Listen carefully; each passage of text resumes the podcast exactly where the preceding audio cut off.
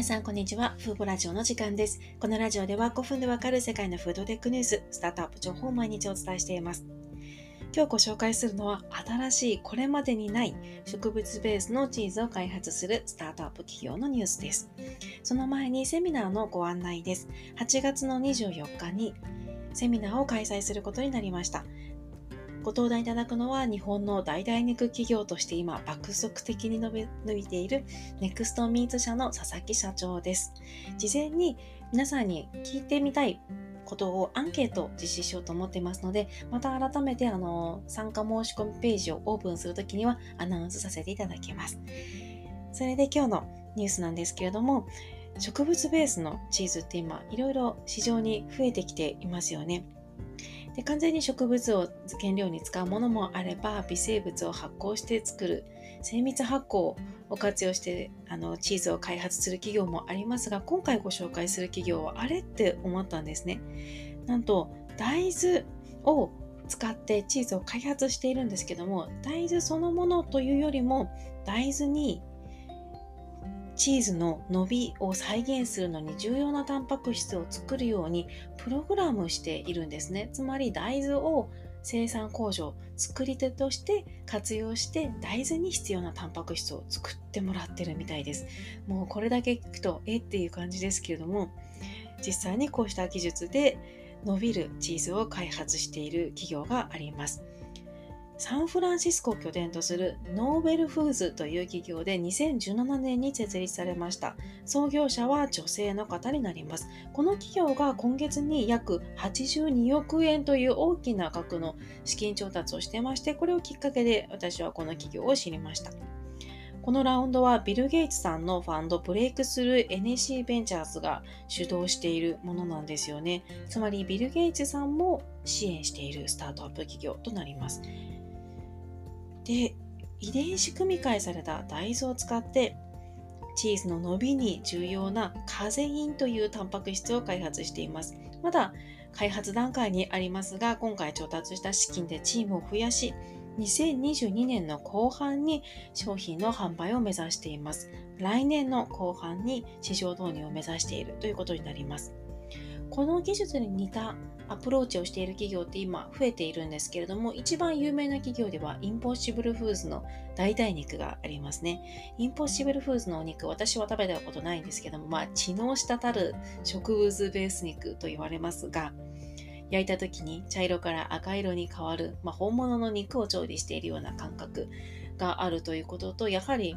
最近取材したあの企業さんもおっしゃっていたんですけど、インポッシブルフーズの肉はまだまだこう日本の代替肉よりもこう上を行っている印象があるということで非常に美味しいようなんですよね。アメリカで胃に行く機会があればぜひ食べてみたいなと思っているんですけど、この会社はあの遺伝子組み換えした酵母を使って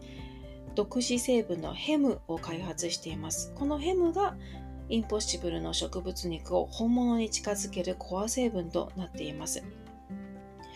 で、遺伝子組み換えした酵母に必要なヘムをこう分泌してもらうんですけれども、最終産物には酵母は残らないんですよね。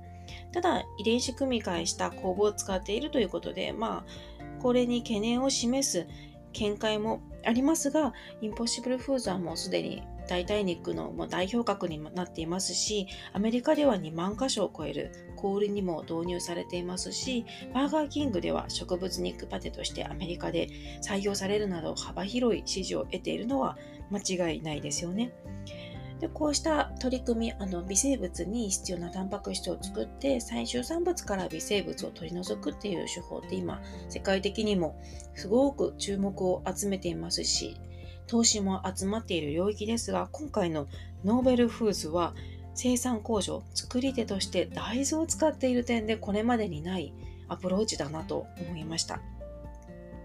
で、世界的にプラントベースへの移行って今進んでいますけど、最も移行が難しい領域ってチーズだと言われているんですよね。というのも、チーズというのは固形状態と溶けた時とで特性が違いますし、伸びるというのがやはりこうチーズが好きな理由の一つだと思うんですよね。で、この伸びを再現するのが植物成分だけでは難しいと言われています。ノーベルフーズは遺伝子組み換えした大豆を使ったチーズの開発に4年かけてきたそうです。最終的には牛由来のチーズよりも大豆由来のチーズの方が安くなると見込んでいます。まず開発を目指すのがチェダーチーズとモッツァレラチーズとなります。これはアメリカで消費されるチーズの3分の2を占めるようなんですね。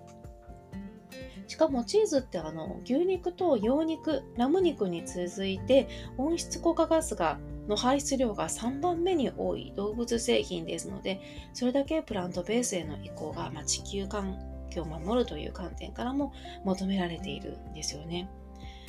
こうしたアニマルフリーなチーズに取り組む企業は増えていまして、競合も増えているので、ノーベルフーズのチーズが市場にどう入り込んでいくのかというのは注目していきたいと思います。そうですね、なんか今いろいろなチーズを開発する企業が増えていて植物ベースだけっていう企業もありますし独自のプロラミン技術というものを使って溶けた時に伸びる植物性チーズを開発する Motif Food FoodWorks という企業もあります。この企業は年内の販売を目指しています。一方で微生物を発酵微生物の発酵技術によって、ま分子的に本物そっくりな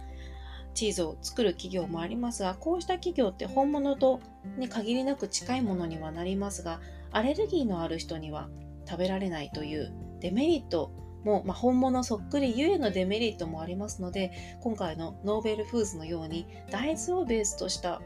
ものというのは、こう、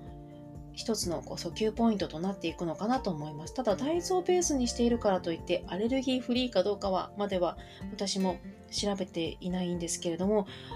今までに聞いたことないアプローチだなと思いました。